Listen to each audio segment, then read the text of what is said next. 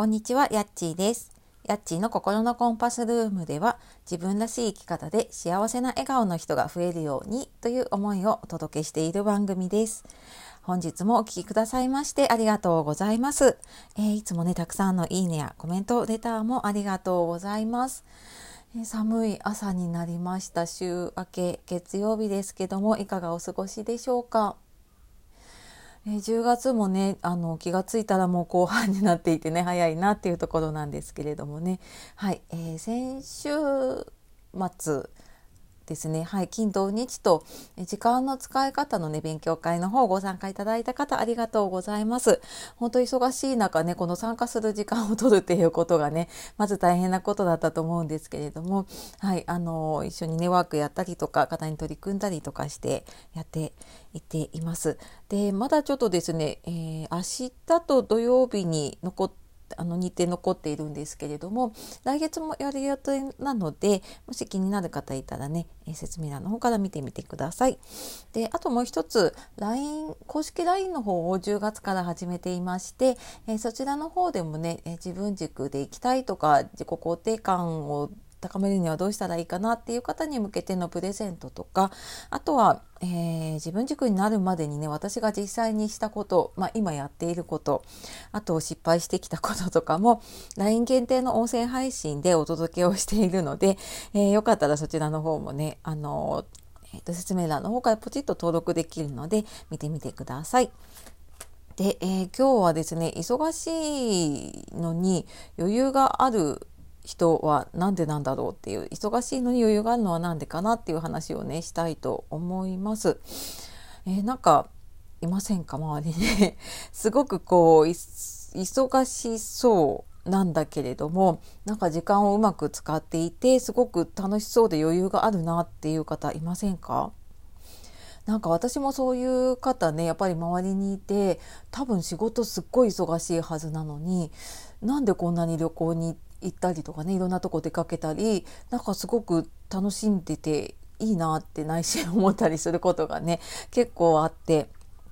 で、なんかなんでなんだろうなって。いや、仕事子育て忙しいはずなのになんでこんなにこの人余裕があるんだろうってね。で、なんでかっていうと、まあ多分いろんな理由があると思うんですけども、まずやっぱり自分の中の優先順位自分が何を大事にしていて自分は何をしたいと思っているのかっていうその優先順位がすごくはっきりしているっ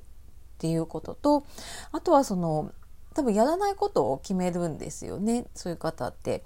やることはどんどん増えていっちゃうのでやらないことっていうのをもうどんどんどんどん削っていってでそのやらないことを削った時にこれなんか私もやっちゃってたなと思うんですけれども、うんと、やらないことを削ってその分できた時間を自分の仕事とか作業とかあこれできるなって言ってまたそっちに回しちゃうっていうことを結構やっちゃってたなと思うんですけどそのやらないことを決めてその分の時間をね楽しむことに使ってるんですよねそういう方って。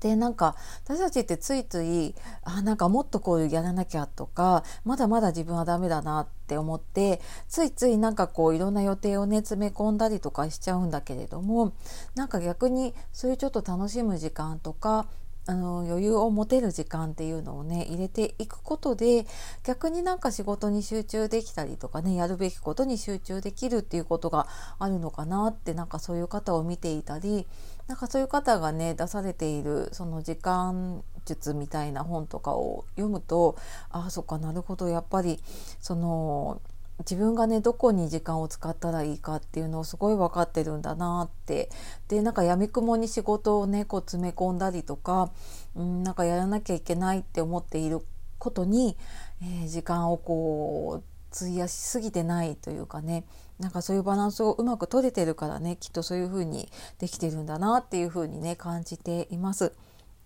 でまあなかなか本当にね難しいんだけれども、うん、まずやっぱりねやらないことを決めていってでその中で自分がね本当に大事にしていること優先順位を決めていくっていうのを、まあ、私も勉強会の中とかでもその一部分はやっていたりするんですけれどもなんかついついやっぱり忙しいとね、うん、なんかそこを